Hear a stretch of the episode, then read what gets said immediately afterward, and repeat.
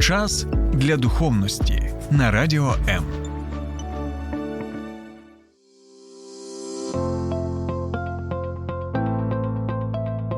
Є погляд об'єктивний, є погляд суб'єктивний, а є біблійний погляд. В ефірі програма Біблійний погляд на радіо М. Друзі, всім привіт! Е, Це програма Біблійний погляд. Е, Мене звати Дмитро Остапенко.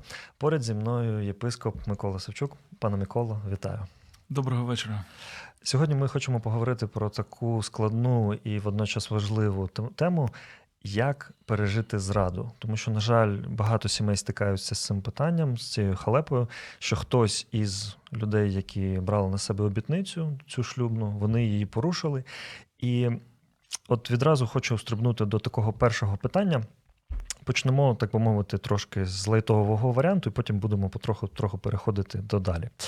Якщо у чоловіка або у жінки є сумніви стосовно вірності свого партнера, тобто жінка помічає, що раніше чоловік частіше проявляв якусь сексуальну ініціативу, зараз цього стало менше. Він там почав десь ховати телефон, кудись виходити говорити, пізніше повертається, якісь там духи у нього відчуваються, жіночі чи ще щось.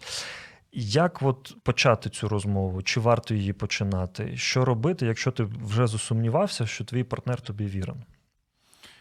Е, Насамперед, коли ми говоримо про е, питання подружньої вірності, то тут важливо сказати те, що говорить Біблія.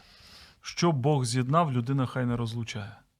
І коли ми говоримо людина, ми маємо на увазі і третю особу, яка може втрутитися у ці стосунки. Е, І ми можемо мати на увазі е, людину одну, з одного і з іншого боку.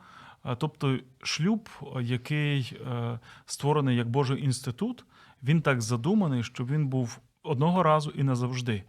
І перелюб сам по собі, подружня зрада, вона є настільки противною, це настільки протирічить ідеї Божого шлюбу, що у випадку перелюбу Біблія одразу е, дає нам ну, такий, е, так би мовити, варіант, е, що сторона, якій зрадили, отримує право на е, розрив шлюбних стосунків, бо де-факто інший, той, хто зрадив, це, це вже зробив.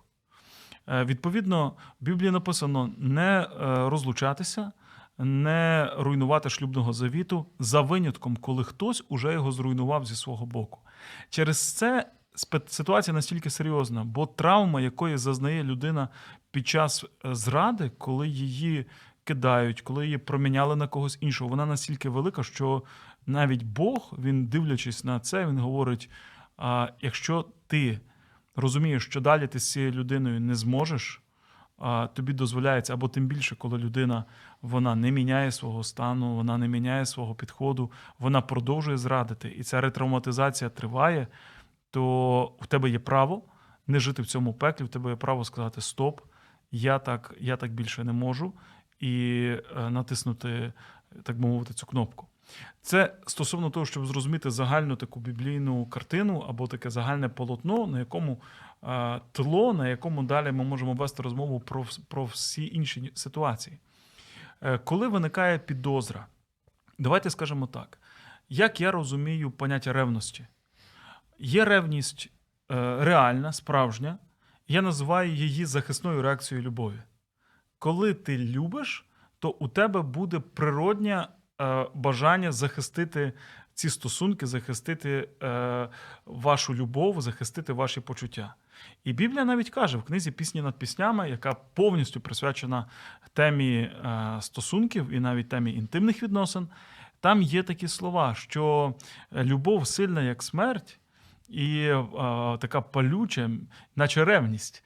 Е, тобто ревність це є частина, е, е, яка супроводжує любов, як бажання захистити це. Тепер стоїть питання: а може бути ревність нездоровою? І про яку ревність Біблія також говорить, як про шкідливе поняття? Може, коли? Коли ця ревність надумана, коли вона безпідставна і коли вона не спровокована. Коли це е, реально існуючі факти, це нормально. Тобто, коли, наприклад, я бачу, що хтось фліртує з моєю дружиною, Або я бачу, коли вона дозволяє собі якісь речі, які з моєї точки зору є неприйнятними, я не просто маю, я мушу їй про це сказати. Тому що це моя захисна реакція на ситуацію у, у моєму домі. Я знаю випадок, коли, е, наприклад, е, чоловік і дружина вони жили в квартирі, і поруч із ними е, поселився, вони почали здавати кімнату, так би мовити, квартиранту. Е, І, ну, точніше, здається, там було так, що вони двоє, це була така суборенда, е, і одна сім'я, і інший цей квартирант, вони разом знімали квартиру. Е, Наприклад, для мене, з моєї точки зору, це вже було би неприйнятним, що ми ходимо по одній хаті. Я, моя дружина і, наприклад, якийсь там молодий хлопець. Для того чоловіка це було нормальним. Тобто сигналізація не спрацювала, захисна реакція не спрацювала, здорова ревність не спрацювала. Далі е, прийшов момент, і е, якось задовго на кухні е, цей квартирант почав пити чай із його дружиною. Поки того не було вдома. Знову ж таки, захисна реакція не спрацювала. А подумаєш, вони ж просто п'ють чай. Врешті-решт, той чоловік, який жив по сусідству, він купив, побачивши, що чоботи, чобітки у дружини про, вже зносилися, він вирішив зробити подарунок, він купив чобітки. Цей чоловік теж не відреагував. Він навпаки порадів: о, так подарунок такий зробили. Всі ці моменти, наприклад, для мене, якби так хтось поступав з моєю дружиною, пив з нею чай, бо мене вдома немає годинами, або тим більше зробив їй подарунок, який маю право зробити тільки я, це б мене обурило. Я б сказав би: чекай, чекай, чекай, стоп. І я мав би на це відреагувати. Я мав би сісти, поговорити з дружиною, чому ти це допускаєш, у чому проблема. І це була би здорова ревність. У, вип- у цьому випадку сім'я, до речі, розпалася. Угу. Закінчилося тим, що е, чоловіки помінялися місцями. Один став квартирантом, а інший став чоловіком. Ну, ясно, що потім це вже були інші квартири і так далі, але сама суть. Є ж ревність безпідставна, коли людина, вона, як то кажуть, рівнує до стовпа, коли чіпляється і бачить те, чого немає. Тоді це хвороба. Тоді це вже, скажімо, певна проблема. І тут треба розібратись: моя ревність, вона є адекватною, це дійсно щось не так. Чи мені здається, перший спосіб говорити. Говорити, розмірковувати. І е, якщо не виходить говорити вдвох, і ми говоримо про людей, які є християнами, є прихожанами якоїсь церкви або членами якоїсь церкви, є сенс тоді поговорити із консультантом, із сімейним консультантом, можливо, зі священнослужителем, можливо, задіяти е, знову ж таки фахівця в сімейних питаннях. І щоб якась людина подивилась на це зі сторони. У мене були випадки, коли чоловік каже: Я впевнений, моя дружина мені зраджує. Я саджу їх двох і кажу: послухай, опиши, е, чого ти впевнений. В нього немає ніяких аргументів. Він собі просто намалював цю картину. Це негативна ревність, це зла ревність. Я слухаю її, вона каже: да нема там нічого. Пояснює, все розкладає. Повністю розбиває його всі аргументи, спокійно, виважено. Він каже: все одно ти мені зраджуєш. Ну, от не можна переконати. А в деяких випадках дійсно людина вона ревнує е, не безпідставно. І вона каже: затримується постійно на роботі, там дійсно чути якийсь запах. Треба знову ж таки про це говорити. Ясно, що коли людина зраджує, вона буде брехати. Тому що вона вже обманює, і вона в більшості випадків буде намагатися виправдати себе і е, сприховати це. Але це вже на совісті цієї людини. Ваша справа, щоб сигналізація була правильно налаштована. Давайте приведу приклад на автомобілі. От є такі автомобілі, там так налаштована сигналізація, що кіт поруч пробіжить і вже сигналізація спрацьовує. Очевидно, що вона налаштована надмірно. Угу. А є такі автомобілі, де вона працює більш-менш адекватно, де е, е, вона спрацьовує тільки тоді, коли дійсно хтось намагається залізти. А є такі автомобілі, де вона не спрацьовує, навіть коли ти б'єш по машині, бо вона взагалі чутливість занижена. Так от, десь треба знайти в цих питаннях таку золоту серединку, в якій би ми реагували, реагували мудро, але точно чого не можна робити, не можна це ігнорувати і не можна мовчати. Ви, як е, священнослужитель в церкві, я впевнений, ви провели там сотні, сотні, можливо, навіть тисячі там сімейних бесід з дуже різними людьми. І я впевнений, що там потрапляла велика частина ситуацій, коли була зрада подружня. З вашого досвіду, от е, консультування, спілкування з багатьма людьми, які найпоширеніші причини, чому люди зраджують один одному, і як можна трошки цього уникнути, спробувати від е, себе захистити від такого сценарію? Ну, насамперед мушу виправити. е, Напевно, тисяч консультацій я не провів. Сотні, я думаю, так. За е, 17 років пасторського служіння, я думаю, що сотні вже є. Е, Не одна сотня, але тисячі то явно перебільшення. Мгм. Мушу зробити поправочку. Разом із тим, е, що я бачу? Я бачу, що тут подібно, як із ем, боротьбою з фальшивими грошима.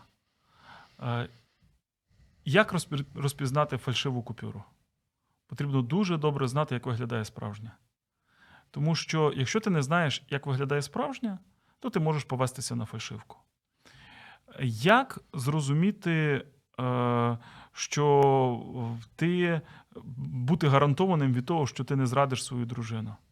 Як зрозуміти, що ти не попадешся на спокусу? Треба дуже сильно зміцнювати стосунки в своїй сім'ї. Треба, щоб не попастися на фальшивку, треба мати справжнє. І тоді, коли в тебе є справжнє, тобі не потрібна фальшивка. Ти розрізниш її, ти побачиш її, ти зрозумієш, що це не справжнє, це не те. Кажуть, що колись один ресторатор він е, вийшов за межі свого закладу і підійшов до безхатченків, які годувалися, їли із м, сміттєвих баків, і каже: Я хочу вас пригостити, заходьте, будь ласка.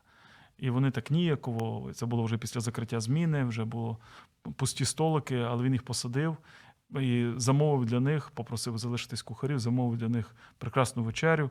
І вони поїли, там, як вони могли, брудними руками, пальцями, але поїли. Він після того е, вивів їх знову на двір і каже: але якщо комусь не вистачає десерту, то може ви захочете після всього, що ви з'їли в мене, знову повернутися до сміттєвих баків. І ті засміялися, кажуть, ні, ну ми, ми і десерт там їли. А чого? Це був такий свого роду соціальний експеримент. Все дуже просто. Коли людина поїла в хорошому ресторані, їй не хочеться а, їсти знову зі сміттєвого баку. Угу. Через це найкраща профілактика, найкраще застереження, найкраще запобігання подружнім зрадам це, це інвестиція в свої сімейні стосунки. Це вкладати щоденно е, у стосунки з дружиною з чоловіком. У це вогнище сімейної любові щодня підкладати якісь дровенята, щоб воно продовжувало горіти. А коли воно згасло, то це вже питання часу, що станеться.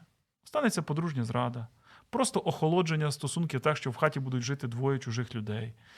Чоловік може не заведе собі коханку на стороні, але пірне з головою в порнографію, або в якесь інше хобі і почне пропадати десь там на рибалці чи на гаражах е, з е, хлопцями пити горілку з підфарників. Це вже інше питання. Як, яку, яку форму е, такої, так мовити, релаксації він собі знайде? Якщо він не має цього вдома, де його цінують, люблять і так далі. І те саме стосується дружини. Якщо дружина вона не відчуває себе належно оціненою, е, то може з'явитися ризик, що десь якийсь там е, об'єкт е, на горизонті приверне її увагу і поманить її за собою. Але, як то кажуть, від добра добра не шукають. Якщо в мене все добре вдома, то для чого мені йти десь? Якщо я їм у ресторані, для чого мені йти до сміттєвого баку? Е, знаєте, е, тут е, все, все спрацьовує дуже просто. Якщо у мене самого трава дуже зелена, то у сусіда трава мені не буде здаватись зеленішою.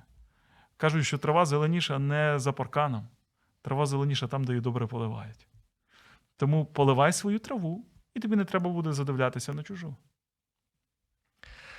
Друзі, це програма Біблійний погляд, і буквально за декілька секунд ми повернемося до ефіру. Слухай радіо М на fm хвилях. Київ 89,4, Запоріжжя 88 та 8, Кременчук 97 і 9, Донецька область, Слов'янськ, Краматорськ 87 та 5 FM, Покровськ 103 і 7, Гірник 105 і 5, Одеська область, Миколаївка 101 і 7 FM. Радіо М. Ми тут заради тебе. Друзі, ми продовжуємо нашу програму Біблійний погляд. Е, Поряд зі мною єпископ Микола Савчук. І, е, пане Микола, я не раз зустрічав е, таку ситуацію, що після чоловічої зради жінка чомусь вважає, що причина була в ній. У мене були бесіди, коли жінка мені говорить: ну, знаєш, я розумію, Діма, що Він пішов до коханки, тому що там я не проявляла ініціативу в сексі. Там я після народження дитини я не звертала на себе там увагу. У мене з'явилися зайві кілограми, я не займалася собою. І далі жінки наводять величезну купу аргументів, що так би мовити, те, що вони були там холодні, інколи трошки фригідні, і там вели себе не так би мовити в ліжку, не так як мало би бути. Через те чоловік е, позарився на якусь іншу жінку. Мене це дуже дивувала така позиція. З вашої точки зору, от скажіть, будь ласка, чи може таке бути якесь трошки виправдання для чоловіка, чи нормально це, коли жінка в себе винить в тому, що він їй зрадив? Давайте розрізняти дві речі: причину і привід. Як правило, приводом може бути що завгодно. Переселила суп, не так посміхнулася, набрала кілька зайвих кілограмів, не виявила достатньо палкості в інтимних стосунках і так далі. Тут е, інколи ці приводи більш суттєві, інколи такі от дріб'язкові, що навіть слухати їх смішно. Е, Звісно, що е, привід є привід, і, і це, так би мовити, вже спусковий крючок, це вже тригер. Коли трапляється подружня зрада, дійсно ми запитуємо. Одне із перших питань, яке ми ставимо, коли спілкуємося з парами. е, Звісно, коли ці пари приходять і вони дійсно хочуть розібратися. Скажіть, будь ласка, е, що стало приводом? Ну і є такі речі, які, як мінімум, привертають увагу. Наприклад, якщо дружина не просто через те, що вона, наприклад, недавно родила дитину, і вона, е, скажімо так, в принципі, завжди цей період була дуже втомлена, е, не просто тому, що там проблеми зі здоров'ям, скажімо, так, чи перенесла операцію, а вона просто без якихось суттєвих причин тримала чоловіка на відстані і казала там шубу не купиш, спиш на дивані, то очевидно, що вона співучасник цього злочину. Тому що вона в якійсь мірі десь е, вела себе некоректно, немудро і неправильно. Але навіть тоді це не знімає вини із чоловіка. Навіть тоді це не виправдовує його кроку піти і знайти іншу жінку. Це привід, а причина це завжди рішення, справжня причина. Це завжди рішення чоловіка. Тому що якби він сказав ні, все одно. Навіть якщо ти будеш мене відштовхувати, навіть якщо ти не хочеш зі мною спати, а я, я відповідальний тільки за себе. Я е, не піддамся своїм егоїстичним бажанням піти і задовільнити їх на стороні. Я все одно буду перед Богом чистим і чесним, бо я обіцяв не тільки тобі бути в радості з тобою і в горі. А я вам скажу, коли жінка відштовхує чоловіка, то це ж горе. Ну, я обіцяв це Богові, і я все одно буду тримати зі свого боку перед Богом свою ситуацію чистою, чесною. Ясно, що з точки зору егоїстичного е, сьогоднішнього світу і тенденцій, всі скажуть, так, якщо вона не хоче, то хай гуляє полем, а він гуляє в іншому місці. Однак ми говоримо зараз про християнський підхід, ми говоримо зараз про біблійний погляд. Кожен відповідальний за себе. Навіть якщо тебе жінка провокує, навіть якщо вона тобі скаже, піди з кимось переспи, ти не маєш цього робити. А колись е, Сара сказала Аврааму, йди переспи з Агарю. І що? Він хотів потім звалити і сказати, то жінка мені сказала. Але вибач, рішення приймав ти. Не хотів би, не пішов би. Тому привід і причина. І, я скажу так: може, це зараз трошки буде не дуже коректним порівнянням. Але давайте порівняємо це з е, вторгненням Росії в Україну. Багато розмов з того боку пропаганди, е, значить, про те, що Україна і НАТО, і, значить, е, Західний світ провокували Росію, і Україна так себе некоректно вела, що вона спровокувала е, Росію на те, що Росія вторглася на територію нашої держави. Але давайте будемо чесними: що б не робила Україна, ніщо не виправдовує військову агресію. Хто напав, той не правий. Хто напав, той винуватий. Подобалося, що робила Україна, не подобалося. Хотіла вона е, будувати стосунки з Росією, так як Росія цього бажала, чи навпаки не хотіла. Ми бачимо, що не хотіла. Це внутрішня справа самої України. За це відповідальна вона, а не в це має вторгатися Росія і тепер робити повне беззаконня. Щось подібне з перелюбом. Як би себе не вів чоловік, чи як би себе не вела дружина, що б вони казали чи робили, ти не маєш права робити беззаконня. А перелюб стосовно Біблії є беззаконням. Для чоловіка зрада і сексуальне життя воно трошки відрізняється від- ніж для жінки, тому що є така загальна думка, що для жінки це більш такий емоційний акт, коли для неї вона вже свого існуючого чоловіка має помножити на нуль, щоб вона в ліжку була з іншим. А чоловіки інколи говорять. Це тільки секс, це тільки фізкультура. Я кохаю свою дружину. Це просто в мене такий спосіб розрядитися. Ну, звісно, що тут, напевно, е, краще поставити питання не священнику, а медику чи спеціалісту в цих е, справах. Але навіть судячи з того, що Біблія каже, то Біблія порівнює чоловічий потяг із е, джерелом, яке постійно б'є. А жіночий потяг, потяг або, скажімо, жіночу частину, от в поетичних книгах Біблії, порівнює у інтимній сфері із колодязем. Причому навіть в, деяких, е, в деякому е, місці сказано, що замкнутий колодязь, колодязь закритий. Е, Колодязь він не фонтанує, розумієте? Колодязь він просто наповнюється водою. Не видимо десь там ці глибинні джерела. Тому очевидно, що тут різна психологія, тут різна фізіологія. Я інколи парам кажу на дошлюбному консультуванні перед вінченням. Я кажу, що ви маєте зрозуміти, що чоловік, він, вибачте, ото як піонер, будь готовий, завжди готовий. Йому для того, щоб прийти в стан фізіологічного збудження, достатньо побачити об'єкт. Він роздягнуту дружину побачив, Адам побачив Єву і зразу сказав: ти тіло від тіла і кость від кості. Все. Він, він, він одразу все зрозумів. Для жінки, е, для, або не будемо узагальнювати, для більшості жінок це більш дійсно емоційний, душевний процес. І для неї потрібно налаштуватися е, не тільки фізіологічно, в першу чергу емоційно, душевно. Е, Тому я часом так жартома кажу молодим людям перед одруженням, що дорогенькі, запам'ятайте, те, що буде у вас ввечері в ліжку, залежить від того, як ви попрощалися зранку, коли йшли на роботу, як ви один з одним спілкувалися протягом дня, як ви разом повечеряли, е, помили посуд, е, як чоловік виявляв увагу е, до своєї е, дружини, і потім, е, що сіяв протягом дня, те пожне е, і увечері у інтимних відносинах. Наскільки вона до цього буде розположена і так далі. Тому ясно, що відмінності є і психологічні, і фізіологічні. Але так чи інакше, секс це не тільки фізіологія. Біблія прямо про це каже. Вона говорить, що це тілесне єднання є настільки глибоко пов'язаним із душевними і навіть духовними переживаннями, що двоє, коли поєднуються разом, по суті, стають, Біблія каже, одним тілом. Вони, по суті, в цей момент е, з'єднуються на такому рівні, е, навіть психоемоційному рівні, що далі, е, після цього, що відбулося, ну, по суті, відбувається якесь навіть таке співпереплетіння.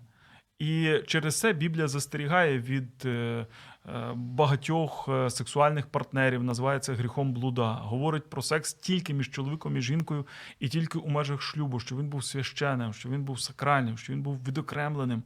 Бо ось це переплетіння, по суті, воно кожного разу, знаєте, те, як тканина, нитки переплітаються, і потім розірвалися, вже з іншим намагається переплестися. І воно десь десь все одно залишає відбиток на, на особистості, відбиток на, на душі людини, відбиток на її е, е, внутрішньому світові навіть. Тому це, це, це не, не тільки е, фізіологія, це не просто фізкультура. Якби це була просто фізкультура, то давайте ми дозволимо просто фізкультуру всім з будь-з ким. Послухайте, просто фізкультура, тоді треба виправдовувати гвалтування. Бо це просто фізкультура. Ну, у нього потреба така була.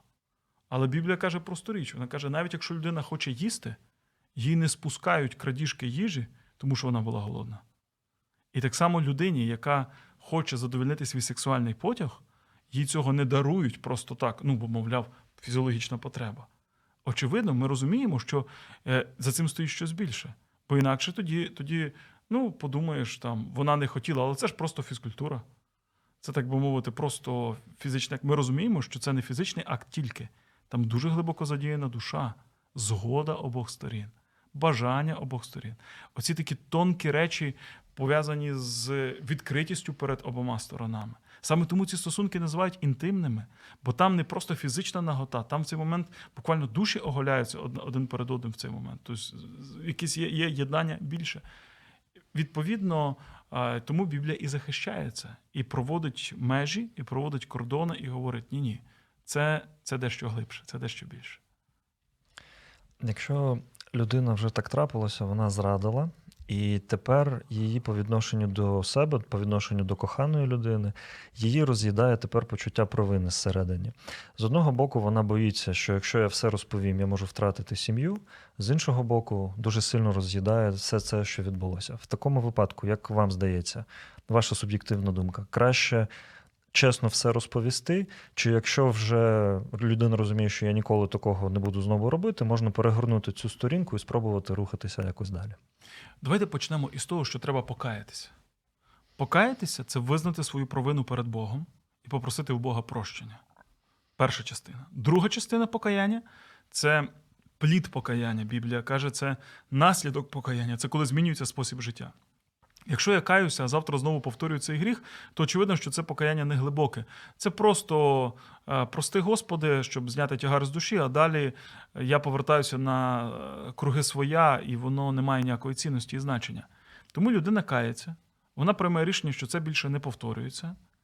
А далі, якщо вона закриває цю сторінку, чи їй потрібно розповідати про це зрадженому чоловікові чи зрадженій дружині, це вже дуже індивідуальне питання. Я не візьмуся тут давати однозначної відповіді. Чому? У деяких випадках чоловік і дружина вони настільки емоційно вразливі, от такі люди, що якщо вони дізнаються, що їм зрадили, це їх просто уб'є. Угу. Це їх зламає раз і назавжди. І питання полягає в тому, що я, так би мовити, хочу свою душу вивільнити. Але якщо я вивільню свою душу, завдавши такої, давайте скажемо так, я вже завдав шкоди зрадою, а тут я ще й погіршу цю ситуацію, коли оце все, цей весь бруд я вивалю на свого чоловіка і дружину, і, а вони не здатні це вивести, вони не здатні це знести. То стоїть питання, що інколи заради блага іншого потрібно просто покаятися перед Богом, це закрити і, і ніколи не розповідати своєму чоловіку чи своїй дружині. Максимум сповідатися перед священником. В деяких випадках людина відчуває, що має розказати інший, не тому, що їй треба, так би мовити, ради власного блага це зробити і, і вивільнити душу, а вона відчуває, що це послужить благу саме їхньої сім'ї. Бо, наприклад, те, що ми вже згадували, були підозри, були розмови, і це не те, про що дружина не здогадувалася. Угу. І треба назвати речі своїми іменами. Бо дружині це потрібно тепер знати, що насправді я з тебе, вибач, як кажуть в народі, я з тебе робив дурочку весь цей- час, або робила з тебе дурника. Я тебе виставляв чи виставляла тим, хто просто чіпляється безпідставно. То, можливо, в такому випадку є сенс про це відверто поговорити. І тоді справжнім покаянням буде визнати: ти весь цей час була права. Весь цей час ти був правий. Да, в мене було подвійне життя.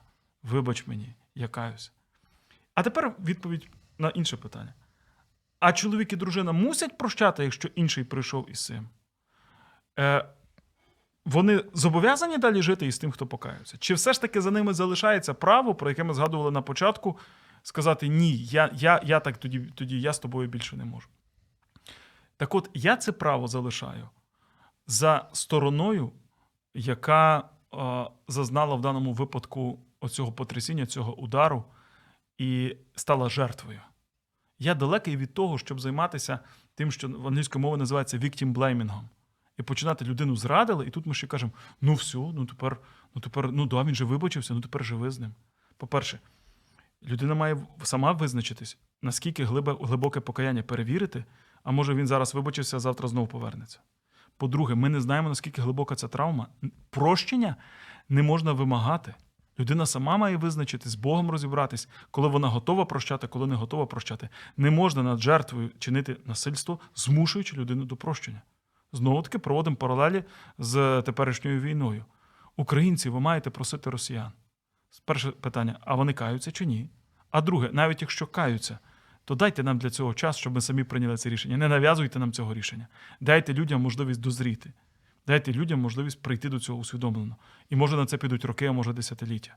І хтось це схоче, а хтось цього не схоче. Це право і вибір кожного. І далі, якщо навіть людина схоче простити, стоїть питання: а простити і відновити стосунки це одне і те саме? Так от, з моєї точки зору, ні.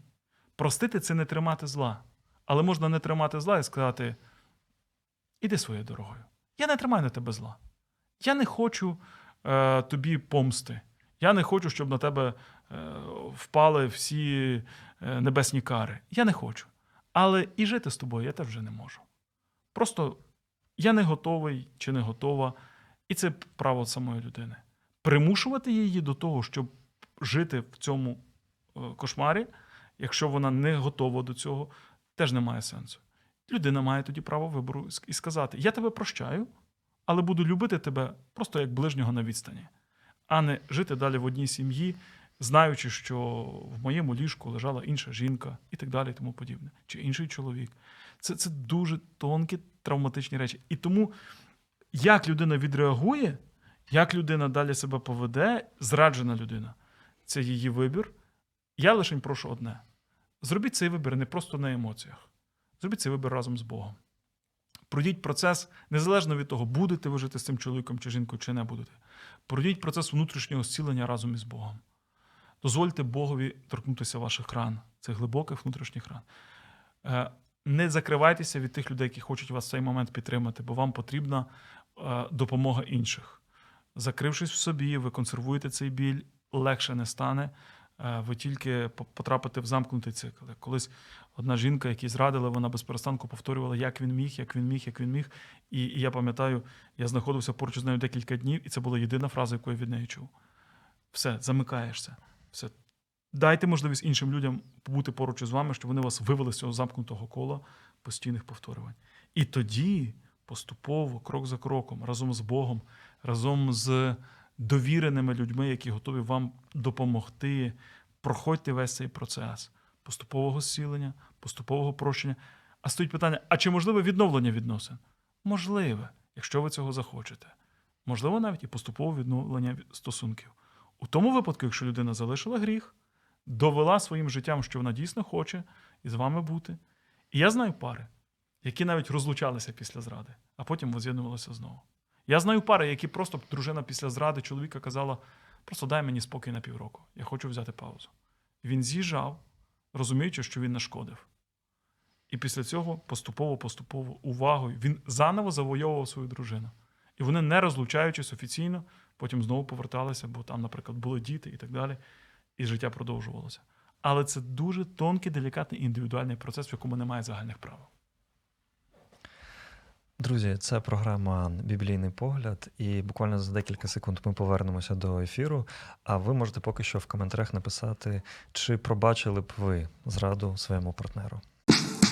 Долучайся до Радіо М у соціальних мережах: YouTube канал, Facebook сторінка, TikTok, Радіо М, Telegram, Instagram, Радіо М.UA, а також наш сайт radio.m.ua. Радіо М завжди поруч. Друзі, це програма Біблійний погляд. Е, Поряд зі мною єпископ Микола Савчук. Ми сьогодні говоримо про те, як можна пережити подружню зраду. Пане Микола, якщо вже так трапилося, чоловік, наприклад, зрадив, і це дуже сильно больно вдарило по жіночій самооцінці. Тобто вона відчуває, що він таким чином мене принизив, і я декілька разів чув, що жінки навіть говорять: ну ладно, вона була б якоюсь там фотомоделлю. А от вона і починають перераховувати, що вона некрасива, там така, така, така. І говорять, ну це взагалі. Тобто мене це просто понівечило. От можливо, ви можете, як священнослужитель, дати якісь поради, як можна почати цей процес відновлювання якоїсь власної самооцінки, як можливо не сприймати це дуже близько до серця, чи це можливо взагалі? Е, Я думаю, що е, ось це запитання, а з ким зрадив, воно е, природнє, тому що тут навіть чуєш, що десь це сталося, і перше запитання: а з ким? Да. Зі сторони. А тим більше, коли це сталося стосовно тебе, ну і, і спрацьовується захисна реакція. А, а хіба вона краща, порівняння? І звісно, що це все результат усього глибокого пережитого внутрішнього болю. А, Я, до речі, коли чув щойно нагадування про тему нашої програми, подумав, що можливо на самому початку е, варто було зробити такий дисклеймер, таке попереднє зауваження, як пережити подружню зраду, а, і зробити зауваження з позиції того, що говорить про це Біблія, але напевно не з позиції мене як е, співрозмовника чи е, нас обох, як, як двох співбесідників, тому що е, я особисто не переживав зради. І сказати, як пережити зраду людині, яка е, зараз знаходиться всередині процесу, з позиції моєї особистої, у мене немає морального права. Через це я мушу зробити тут важливий наголос. Це не щось, що, мовляв, я сижу тут і, і умнічаю, а, а давайте ви робіть ось так чи ось так. Навпаки, коли ми повертаємося до біблійних позицій, то ми розуміємо, що це а, погляд, який завжди на стороні жертви, завжди на стороні пригнобленого, завжди на стороні приниженого. Що зробити, коли ти відчуваєш себе розтоптаним, свою гідність е, розбитою, можливо, кинутою в, в, в багнюку, бо ти розумієш, що обрали іншого, тебе не оцінили. Я думаю, що єдиний спосіб, як це пройти і пережити, це прийти до Бога, звернутися до Бога і віднайти свою ідентичність, віднайти свою цінність у ньому. А навіть коли людина знехтує нами, коли людина ранить нас, коли людина принижує нас, нам потрібно пам'ятати, це зробила людина, але це не зробив Бог. Бог продовжує нас цінувати. Я не раз кажу людям, що ви візьмете 100-доларову купюру, і ви її помнете, чи втратить вона свій еквівалент, чи втратить вона свою цінність? Ні. Ви кинете її в болото. Чи ви полізете в болото за 100-доларовою купюрою? Ви можете кинути її навіть в. Е, і були такі випадки, я бачив людей, які упускали дорогу купюру, ціну, ціну е, цінного номіналу, вони упускали через е, каналізаційну решітку, скажімо, там в метро чи в підземному переході. Стояли на колінах і намагалися якось там проволокою звідти її виколупати, дістати, бо вона того варта. Чого? Вона ж у багнюці, вона, можливо, вже навіть просякнута якимись неприємними запахами, але вона не втратила свої цінності. На ній є підпис голови Національного банку, чи, можливо, там водяні знаки і так далі. Вона і далі залишається е, свого номіналу. Так само людина. Від того, що з вами так поступили, ви не стали нижчою чи нижчим, гіршою чи гіршим. Ви не стали менш цінним у Божих очах. Ви так само залишаєтесь його творінням. І це вже для нас це перший базовий рівень, чому ми маємо цінувати кожну людину. Тому що всі люди, абсолютно всі, незалежно від того, якого кольору, раси, національності, походження, е, виховання, культури, досвіду пережитого, минулого їхнього, всі люди створені по образу і подобі Божій. Це перший рівень, чому ми маємо цінувати кожну людину. Навіть якщо ця людина впала дійсно за власними рішеннями низько або її кинули низько. Другий рівень за вас всіх, в тому числі за людину, яка переживає зараз величезне приниження. За вас всіх, окрім того, що ви образ Божий, за вас всіх однаково заплачена ціна крові Ісуса Христа. Коли Він помирав за людей, за їх, їхні гріхи, Він оцінив у, у ціну свого життя абсолютно всіх нас однаково. Він не сказав, я помираю більше за ось цих людей, ніж за цих.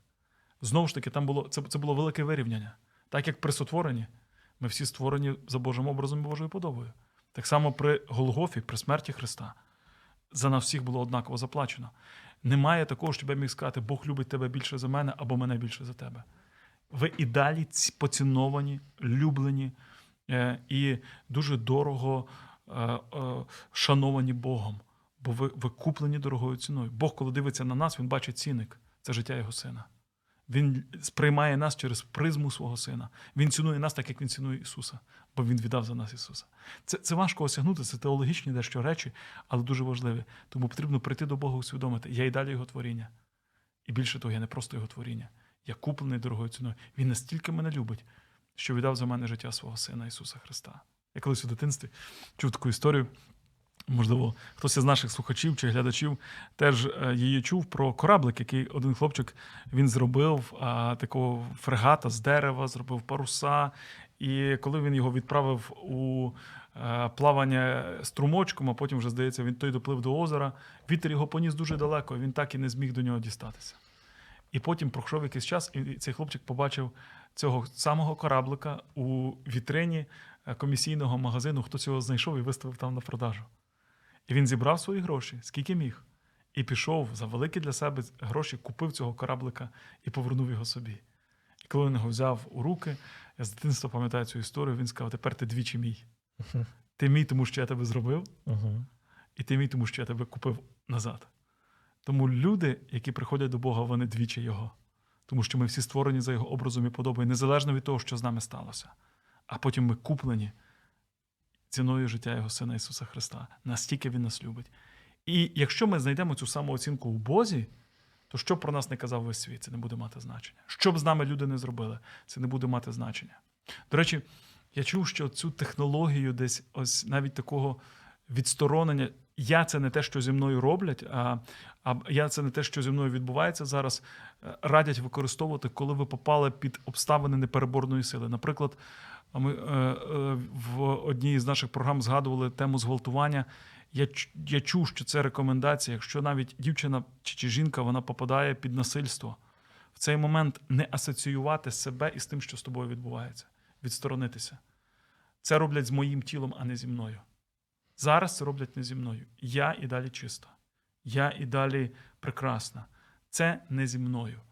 І ось якщо це відбулося е, незалежно від того, чи це, це може бути фізичне зґвалтування, а це може бути психологічне зґвалтування, коли вас принизили і вас зрадили, сказати самі собі. Це зробили зі мною, але, але не зі мною. Бо я від цього не втрачаю свої цінності. Я від того, цього не втрачаю свої вартості. Так, я е, стала жертвою, але я не буду лишатися жертвою. Я не буду жити як жертва. Бо я знаю, як мене любить і цінує Бог. Пастор Микола, я дуже дякую вам за таку змістовну бесіду.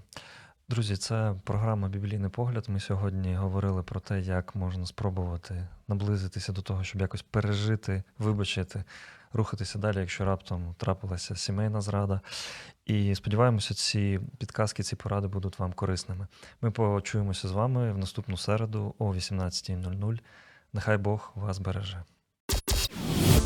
Сподобався ефір? Є запитання або заперечення? Пиши radio.m.ua Час для духовності на радіо М.